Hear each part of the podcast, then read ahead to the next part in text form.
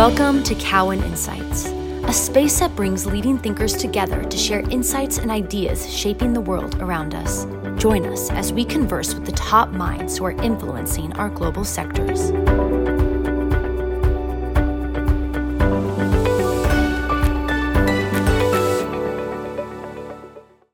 My name is Colby Synesael, and I'm the Equity Research Analyst at Cowen, covering communications infrastructure and telecom services. Today, we're joined by Jay Adelson, who is the co founder of Equinix and several other companies, uh, including Center Electric, a VC firm focused on IoT, and sits on the board of Megaport. Uh, he's joining us as part of our Leaders, Legends, Luminaries, and Visionaries podcast series. Uh, Jay, thanks for being here. It's my pleasure. Um, I wanted to start just talking a little bit about your your, your background, your your history, um, before we kind of go into the founding of Equinix and then some of the things you've been doing since then. But I was reading that you graduated in in 1992 uh, from Boston University and that you studied film and broadcasting, uh, but with a concentration in computer science. And I'm just curious, was the computer science degree like your your fallback plan in case the film part didn't work out? Well, see, I love that you're giving me the credit for having a plan of any kind. you know, I, I, uh, what I knew when I went in to Boston University was that uh, I was really into both radio and film and computers. And then within the computer universe, I was, I was, you know, since I was 10 years old, playing around with telecommunications. And so I wouldn't even say just computers in general. Like I really love telecom, which I know sounds strange, um, bulletin board systems and all that. So when I went to college, I didn't really know which way I was going to go. And I ended up deciding to focus on film and broadcasting. And I got my degree in that. And then I had the computer science uh, concentration, which allowed me to take any courses I wanted to without any other requisites. So I could skip things like discrete math, which a lot of people love, I couldn't stand, and uh, and all the calculus courses, and just focus on coding. But when I graduated, I was an audio engineer, and that was my plan. I I got an internship out here in California, did a bunch of uh, contract sound work, post production. I just couldn't eat. and you know the rest is kind of history it's funny i feel like there's so many people that have some general idea of what they want to do in college, but so many of us end up coming out and you know what we end up doing is not probably anywhere close to what we thought we were going to do the day that we actually graduated. No, that's right. And I remember I gave a commencement speech at Boston University 20 years later.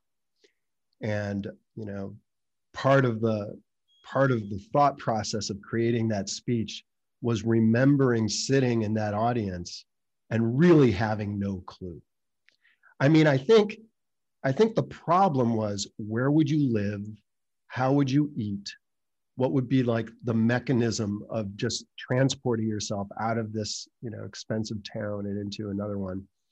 Um, these tactical issues and and the idea of like a career or some kind of plan it wasn't it wasn't even close to uh, realized in my head and that was my message i think to a lot of the students was you know you got to kind of focus on on the little bites and trying to find something to be passionate about in in a job that may not appear related to your you know particular passions that you had as you went through college so soon after college if i got this correct you, you took a little bit of time off to travel. I'm curious. If, first off, do I have that right? And, and if I if I am, where, where did you go?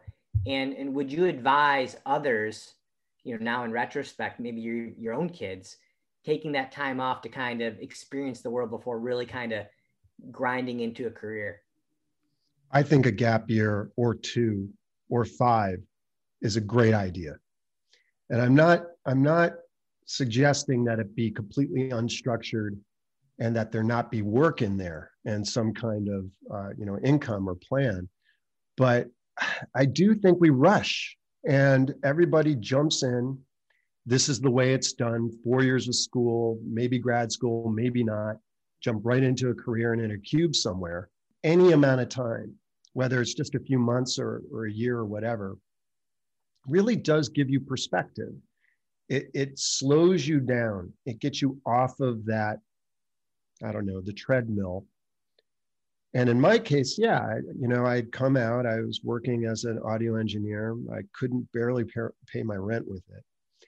Uh, and I just decided to do one of those $3,000 tickets. I don't even know if you could still do this anymore, but you get like, you would spend $3,000 and you could have as many stops as you wanted to. So you could go like anywhere in the world, but you could only cross the you know northern southern hemisphere twice. But you could do this for a year if you wanted to, as many flights as you wanted. These travel agencies used to be in the classifieds in the back of the New York Times, you know. And so you would, uh, so so I I got one of those tickets. I sold all of my worldly possessions, which pretty much was nothing except for maybe an Amiga computer and uh, and like a closet of like three shirts. and I and I went to Southeast Asia. I mean, I, I it was it was a nine month trip. I stopped in a lot of places. Um, I spent about 45 days or so in Nepal. Uh, you know, it wasn't like I wouldn't call this trip transformative. I would just say it gave me the time to kind of uh, get that perspective that I really needed. And also, I got really hungry. And by the time I got back, I was very focused on, you know, what could I do? How could I work my myself into the, you know, sort of corporate American universe and uh, and make a living. Very cool. I, I did something a bit more mainstream after graduating uh, my mom gave me two options. She said she, she'd either give me a really nice watch for graduating, or she would help fund uh, a backpacking trip across Western Europe. And, and I chose Western Western Europe, and I got the Eurail pass, yes. uh, which effectively allowed you to go all over for some period of time. And uh, it was a great trip. And I actually kept a journal, and you know I, I've read it a few times since then, and I kind of talked about what I wanted out of my life going forward. And uh, it's pretty neat uh, to have that. But to your point, it, it gave me perspective, um, which was, I think, you know, in, in, hindsight, really helpful.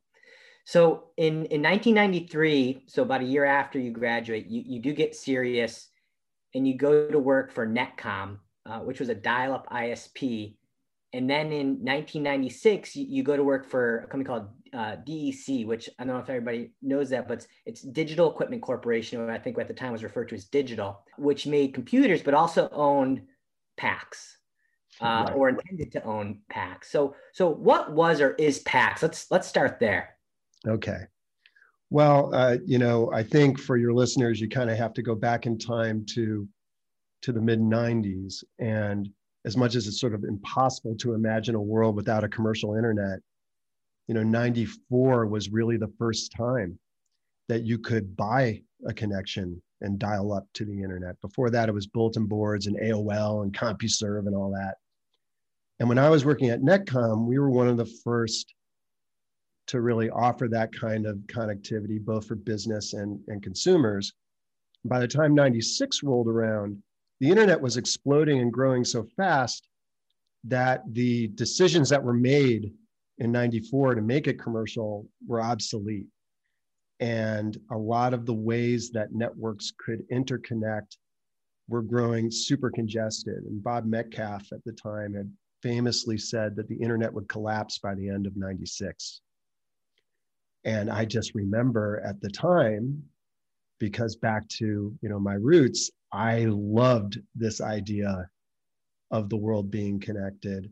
I was very passionate about it. The stuff that we were doing at Netcom was largely about sort of getting regular mainstream people on the internet and connecting them together. And so it's not surprising that uh, digital equipment, who, who has this network systems laboratory uh, or had in um, in Palo Alto. And up until that point, you know, it, it lost a little bit to internet history. They were doing a lot of the stuff that was required at the core of the internet. Like, for example, there still is this Usenet global message board that's still active today. That was one of the first applications before even the web that was run on the internet. They were running the core of that, the core machines that sort of kept that organized. Wow, very cool. It was so cool. And I knew about it because I was working, you know, running network operations at, at uh, Netcom. And I got recruited by Al Avery, who, who had been working there, to basically take this research project, which was taking two of the original networks that Paul Vixie and Stephen Stuart had arranged connectivity between these two networks, Alternet and BARRNet, and uh, take that concept and really make it a product or a business, the concept of an exchange point, but a neutral one. Because back in you know the early 90s, the reason the internet was congested is because when the government handed over the keys, they handed it over to the telecom companies. And they built these uh, exchange points that were growing congested. And if you were Netcom or somebody else, you had to pay one of these big carriers for all of your internet traffic, unless you could connect to everyone else directly. And most of them just said, well, this, this particular exchange point is owned by me. I'm AT&T or I'm Sprint. And uh, we're only going to allow other folks like us to connect to us here, right? But a neutral exchange point was different. Everyone was going to be treated the same. We didn't treat carriers different than we would treat content providers or enterprises. Everybody was basically the same. And that experiment started in that basement in Palo Alto.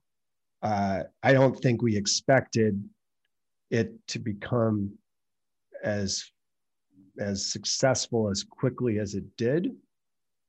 Um, but it kind of it created a whole bunch of problems because the company was getting acquired by Compaq, Digital was. Yeah, digital. So digital at the time that I joined had 120,000 employees. Right now, it's uh, you know really the the closest thing that I think most people think about is IBM, and just in terms of scope and scale of a, of a company. Uh, talk about a change from startup of Netcom. That was an education for me. I think they gave me a book with like 20 pages thick with three letter acronyms for every process in the company. But uh, but yeah, it was complicated. They didn't know what to do with this as a business. They really didn't. I mean, the, the research and development group, Paul and Stephen and Brian Reid, you know, we were in R&D. So we were given a, a pretty, a, a lot of freedom to do what we needed to do. But when it came to uh, a research project making money, and actually being a profitable business. I think it was very confusing to an organization that makes computers. Okay.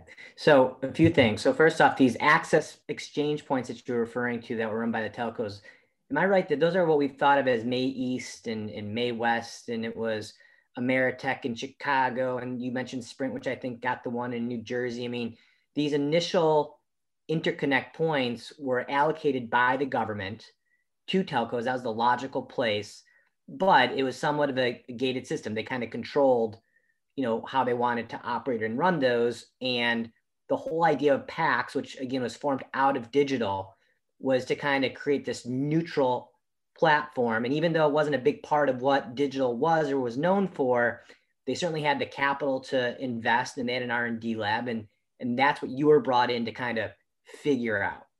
That's right.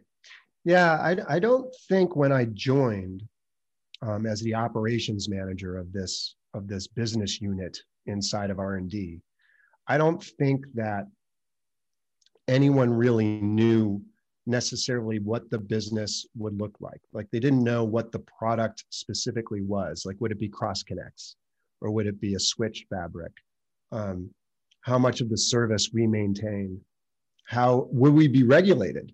Right? No one knew yet, and we had to learn all these things um, you know, we invented our own three letter acronyms like PNI and CNI. And we realized very quickly that up until that point, almost everything on the internet was metered. So if you're a telecom company and you open up uh, an exchange point and you're the service that needs to be leased to get in the door, you're going to charge based on volume. And and I think our thought was, well, if we flat rate it and we say, all right, instead of it being megabits per second or what have you, it's just a wire, and a wire costs 200 bucks a month or whatever it is.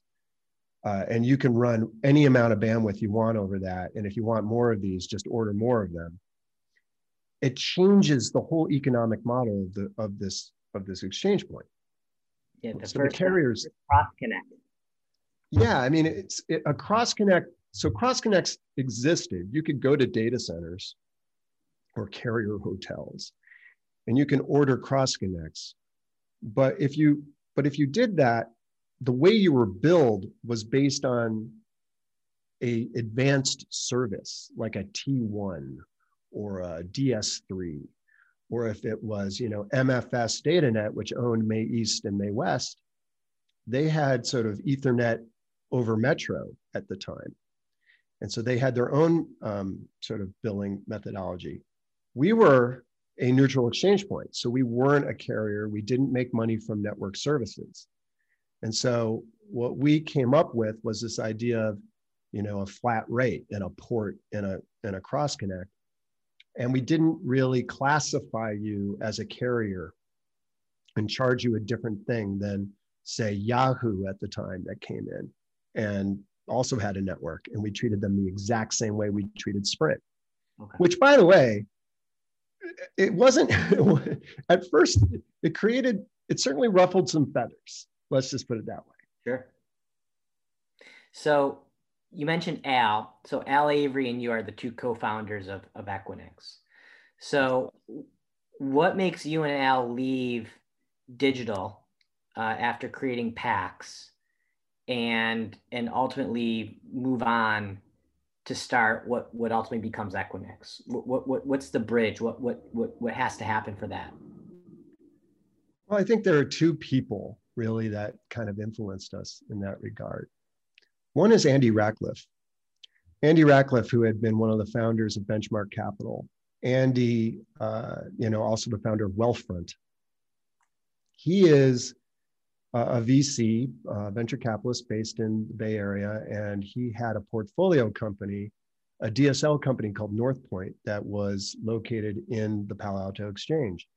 And he toured the the exchange one time. We are you have to understand a normal carrier hotel would be these dark, damp, cold uh, basement rooms. Uh, we built the Palo Alto Exchange to be really pretty and have like sliding glass doors and have like a lobby area and you know it was really good for tours the lighting was beautiful and so we brought him through this and explained the model to him and of course, the very first thing he thought of was this, this is big. This could be a really big, you know, multi-billion dollar opportunity as venture capitalists might do. Uh, there was another uh, guy, one of the founders of, uh, of a company that I knew named John Mayes.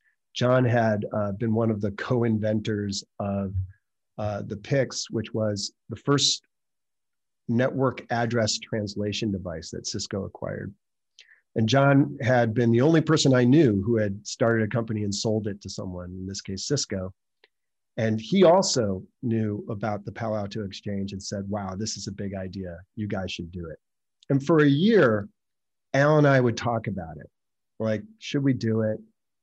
Uh, can we convince digital to do it? We were very loyal to digital. And we kept going back to Bob Supnik, who's the VP, who was the VP of R&D at Digital at the time we kept asking for permission to expand it, traveled around the world, uh, getting people uh, excited about these as sort of economic development opportunities.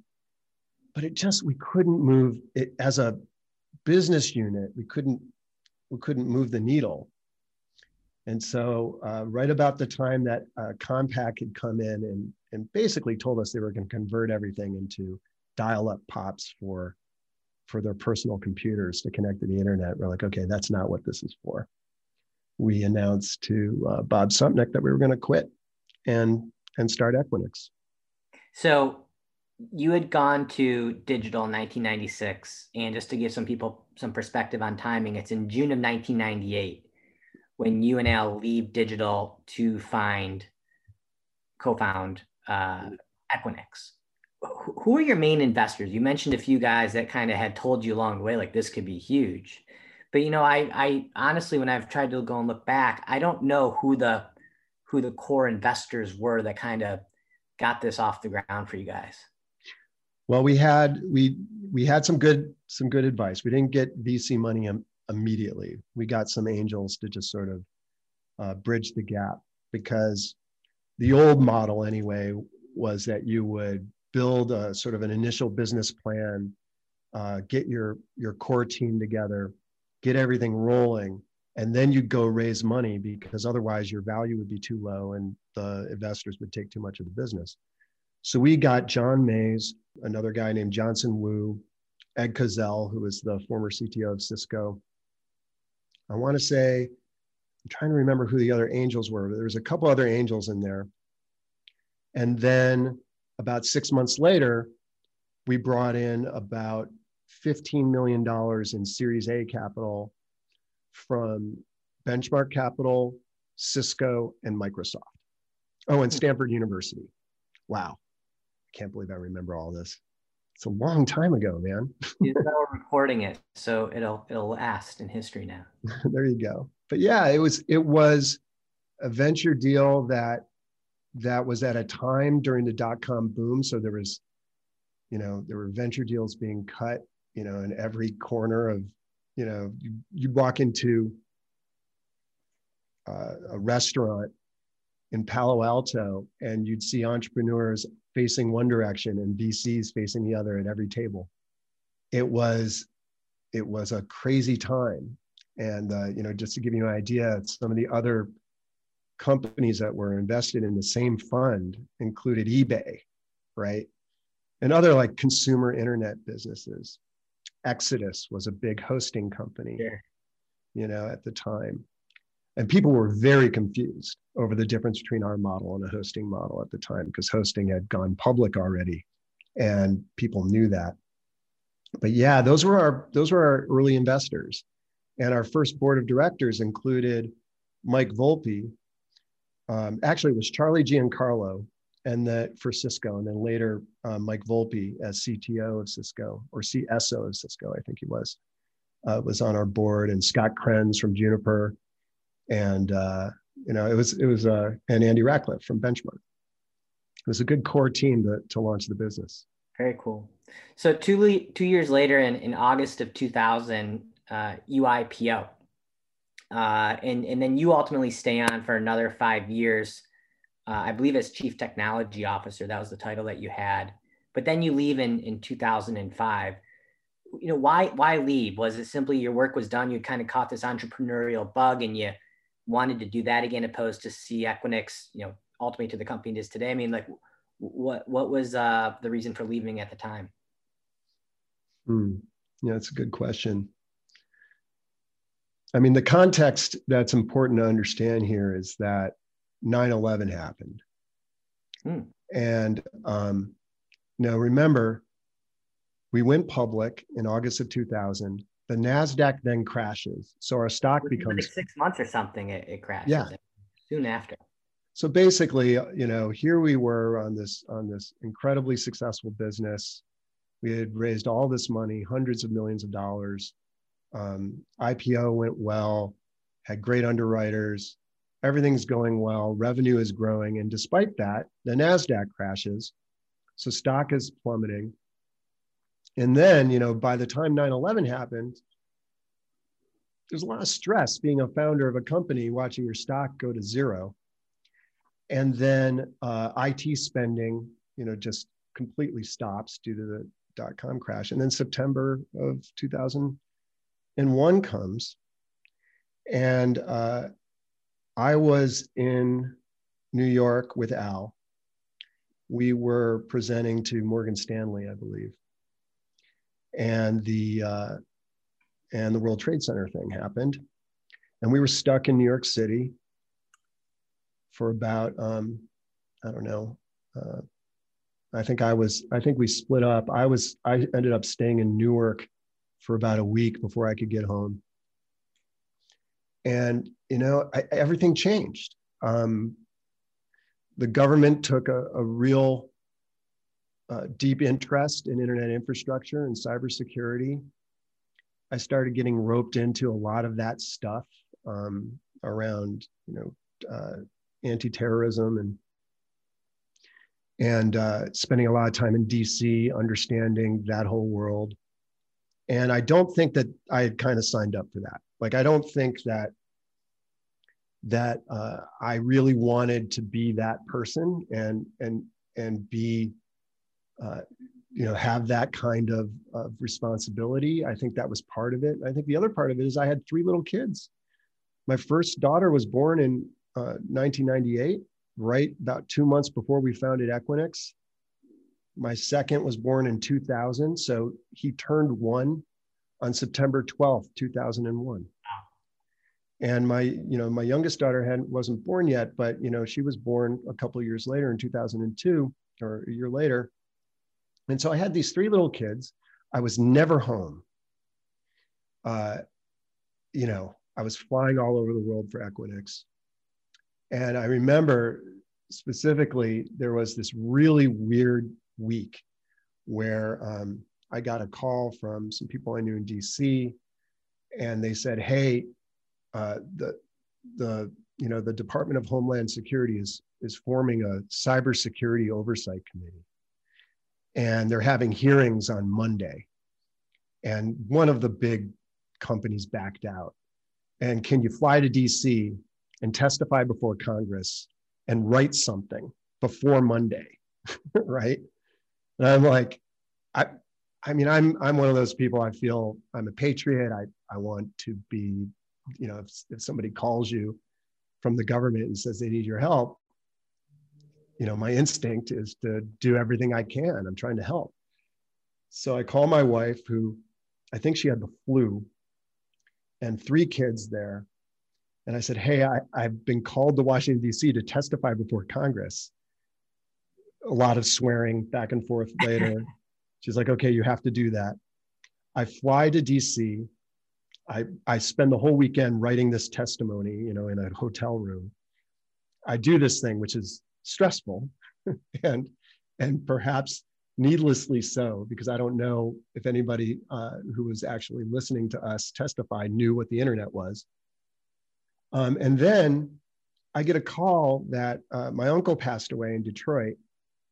So I, I tell my wife I have to fly back and I fly to Detroit to, you know, to his funeral. Then I fly back to uh, uh, San Francisco where my wife lives and and my mother-in-law is there helping uh, my wife because she had been sick and the three kids. And as I arrive literally from the airport, my wife Brenda, her her grandmother had passed away, literally like that day. This is all in one week. We fly to New York where she grew up, and I remember like it was like a day later she turned to me and she said, "We're done with we're done with the Bay Area. We're done. It's over. I need to be near my family. This is going to happen right now." And I'm like, "You're right." And she says, "And we're not doing. You're not doing this thing where you're flying all over the world anymore you're going to be home. I said, You're right. Let's do it. And so we moved to rural New York. And I just pulled the throttle back on Equinix. That's, that's the best way I can put it. I was I was going into the offices. I tried to find other people to do what I did. Um, I I very intentionally pulled myself out of a lot of decision making uh, at a time when I think the leadership at Equinix really needed the opposite. They needed people to come in and sort of, you know, really lead this business on its upswing. And really by 2003, 2004, things were definitely turning around. Equinix was, uh, stock was performing incredibly well. And so, you know, I think my plan was I was going to quit and become a school teacher. Didn't quite happen that way, but that was the plan all right, fair enough. Well, I appreciate the uh, the, the candor, and um, I always think it's it's really great to hear stories like that, just to get a sense of where people's heads are. You know, we see all these figures at these companies, and you know, there's a lot of pressure, uh, and and there's a lot of dedication to the job, and you know, there's there's points where people just pull the parachute at least for a little bit and and, and reset expectations and priorities. And you know, clearly you you went back at it again, but for at least a little bit of time, you needed to kind of step back, which uh, I think we all could appreciate. So if we go back to the founding purpose of Equinix, uh, it was the that unlike the telco operator operated data centers uh, at its time, you know, Equinix was neutral, as, as you mentioned. If you flash forward 23 years later, where we're at today, when you look at the way that third-party data center sector has evolved, so maybe not just Equinix, do you think we've maintained that level of intended neutrality? Well, neutrality is an interesting, it's a very interesting word. I have found that that a simple rule is do you compete with your customers? Because you know, in all this discussion around what net neutrality is and neutrality in general and the Switzerland of the internet and all these kind of uh, terms we throw around, the reality is is that the conflict of interest is is the issue. Is there a situation where uh, your business will do better due to the failure or or maybe the restriction of another uh, and and i and i think that in order to have the trust of your customers you have to make sure not to cross that line. And so yes i think that a lot of the data center companies that exist out there whether they have networks or not are able to maintain that level of trust with their customers. It is not as complicated as it was, I think, in the late 90s, coming out of this hierarchical model of the internet to one where you know it was a level playing field. Because back then there was so much distrust, and people had been price gouged so much that um, you know it was either going to be the government was going to regulate it and make sure that it didn't happen, or we were going to have to self-regulate and and do it another way with neutrality. And so here we are all these years later, and data center companies, there's so many, you know, uh, Digital Realty and, and, and all of these guys, uh, you know, CoreSite. Um, and if you look at the ones that were acquired by Equinix over the years, like Switch and Data and, and uh, Telecity, and, uh, you know, I think that in the context of their time, wherever their time was, I think they all did maintain that level of neutrality.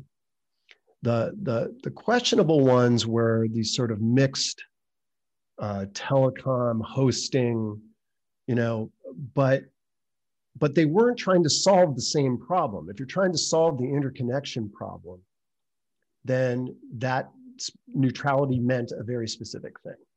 And you can almost take the stack, the protocol stack, and you can figure out what the neutral model is, you know, almost anywhere from the physical layer to the application layer. And I think that, you know, as we get into this sort of more, you know, cloud, multi-cloud, hybrid cloud, whatever cloud universe, the same rules apply depending on where you sit in that supply chain. There is a important rule you must not break, which you must not compete with your customers. So Equinix in, in recent years uh, has introduced Equinix Fabric, mm-hmm. uh, and then which enables connectivity across regions. Uh, and then Digital Realty, which you mentioned just last week, announced its purchase of the engineering team and IP of, of PurePort, which is, you know, in my opinion, was was striving to be more like a megaport. Mm-hmm. Um, is that a logical next step for the for the sector to provide those types of services? I, I think so. I, I think that there is um, increased complexity in uh, accessing all of the services and microservices that that you need as an enterprise today. And it, it, I, would even take that a step farther. I would say to deliver a network service, there's even uh, complexity in delivering that.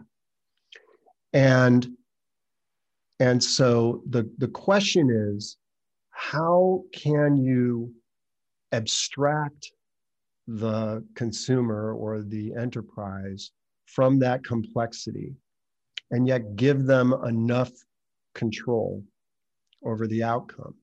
And so if you're a data center provider the problem is, is that you've got a thousand different you know uh, participants in your in your exchanges or your colocation.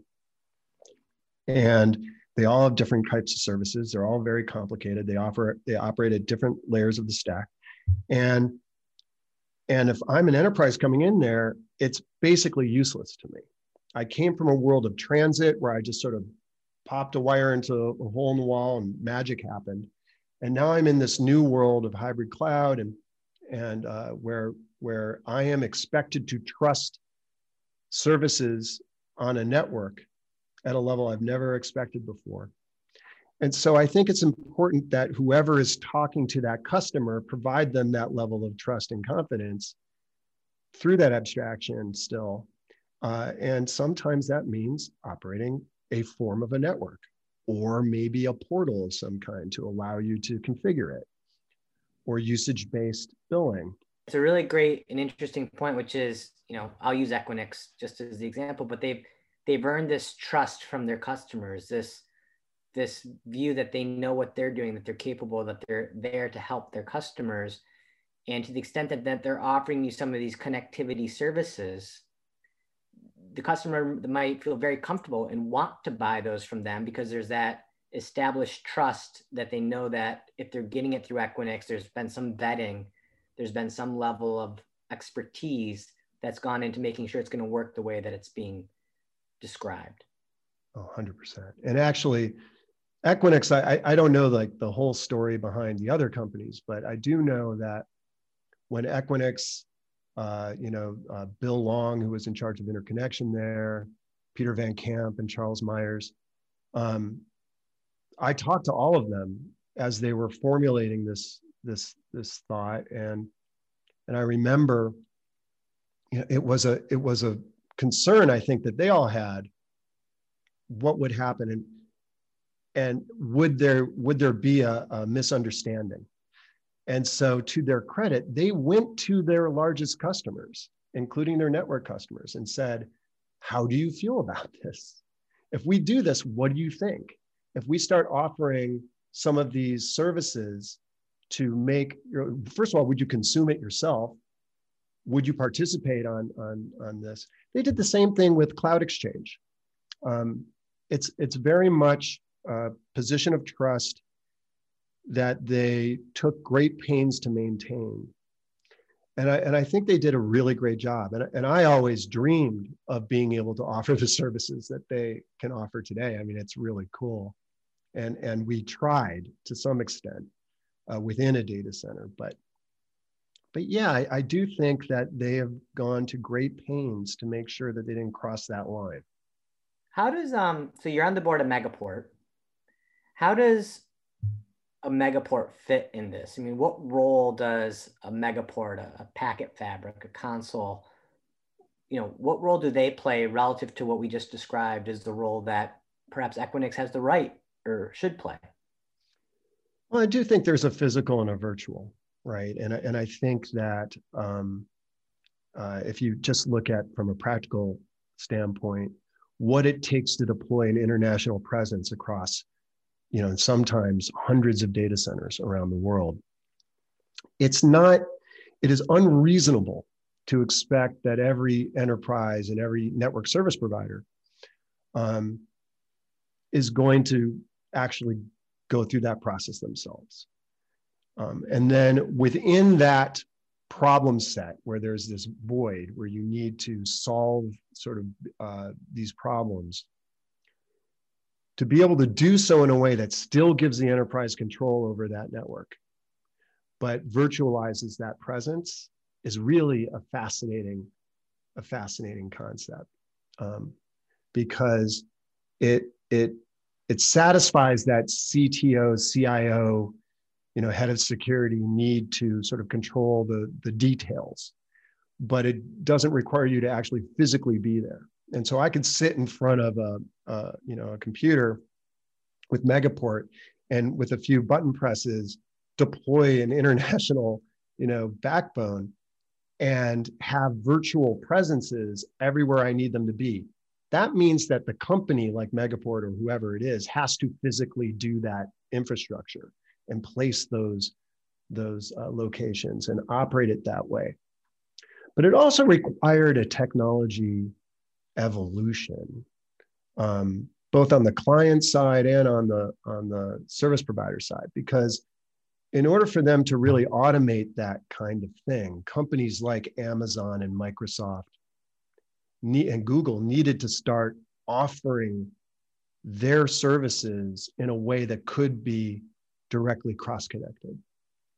And that took a while. And then once that happened, to be able to automate it using software defined uh, tools, that took a while. And then on the flip side, on the on the client side, on the enterprise side, the SD WAN revolution, of course, um, and really getting to a level of well certainty and reliability that um, would allow you to have that kind of fine-tuned control. And speed the speed of deployment now is everything. I just can't believe how fast uh, you know these things get get lit up. Just ordering an mpls uh, connection back in the day would take like a month a month and a half. You know now it's you know you've already got comcast in there so you've got sd let's go let's light it up. It takes a day. So so it's a different world. Um, Megaport is a really interesting company because I think that they culturally are all about uh, creating these these um, uh, still abstracting you from the complexity, but giving you as much control as you want. Uh, and their partners, I think, um, pretty much prove the point because they they've got some pretty credible players yeah, on their no, platform. Vince has done a great job uh, and uh, you know, I, I, I, also have admiration for uh, for what they've done. It sounds like your description is that they're really complementary to what Equinix is is doing, and, and further expanding the touch points, if you will, um, you know, on behalf of the customers that are looking to go or wherever it is they're looking to go. Are you familiar with network as a service companies like Aviatrix and, and Epsilon and, and Alkira? And you know, admittedly, that's that's starting to get into the software slash equipment technology side for me and it's it's it's it's i'm, I'm starting to learn I'm, I'm ramping but i'm just curious if you have an opinion of, of companies like that and where they fit within this conversation well as i was saying before you know i think within that abstraction that we give an enterprise consumer of, of network there's different specialties. Um, certainly the deployment of a network automatically is is maybe one common thread or the ability to connect to certain types of cloud services is another. But but different networks have different different capabilities. Some um, offer you know security some offer uh, special tools around hybrid cloud management uh, storage um, all sorts of compute uh, there's there's so many companies in the space if you look across the portfolio investments uh, across Silicon Valley right now, you will see hundreds of companies that have hybrid cloud in their company description. Mm-hmm. Right now, do they are, are they all the same? No, I mean everybody's got an angle, and I do think that there is value to these companies. Some of them will appear on platforms like like Megaport or you know, something like, uh, you know, Cloud Exchange. I think others um, are basically stepping into that space to try and compete with the megaports and, and actually roll out their own networks and their own infrastructure and software. Uh, but, but there's a lot of room in here for a lot of value to be offered.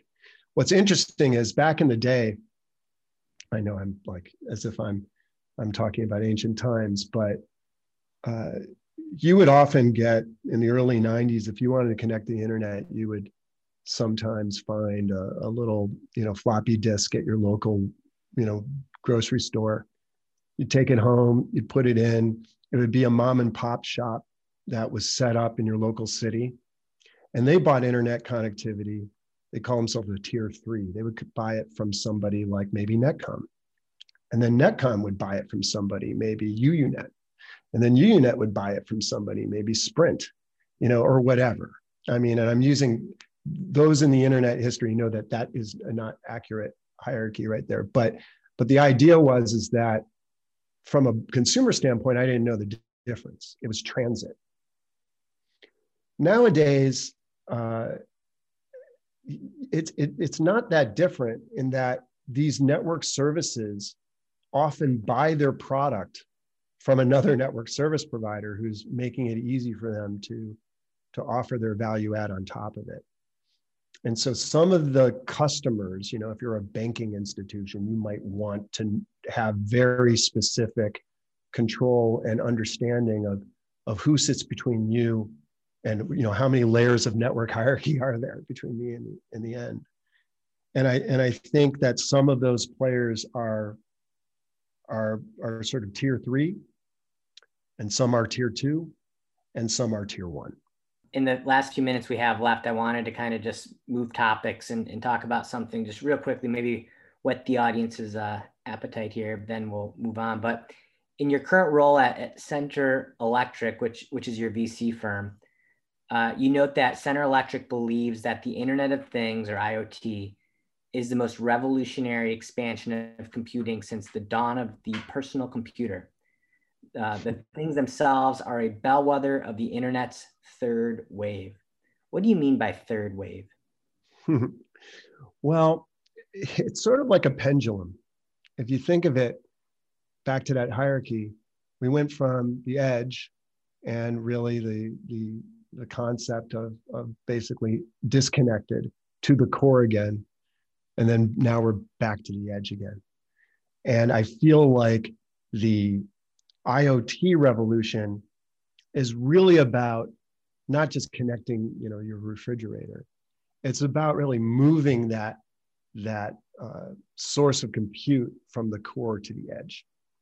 As that happens, you still need a core and you still need all of these different parts of the of, of the supply chain but if you just think about crypto just just and this is the only time i'm going to mention crypto just as an example it's a distributed platform right where we are no longer dependent on a core data database sitting in a in a you know cornfield someplace.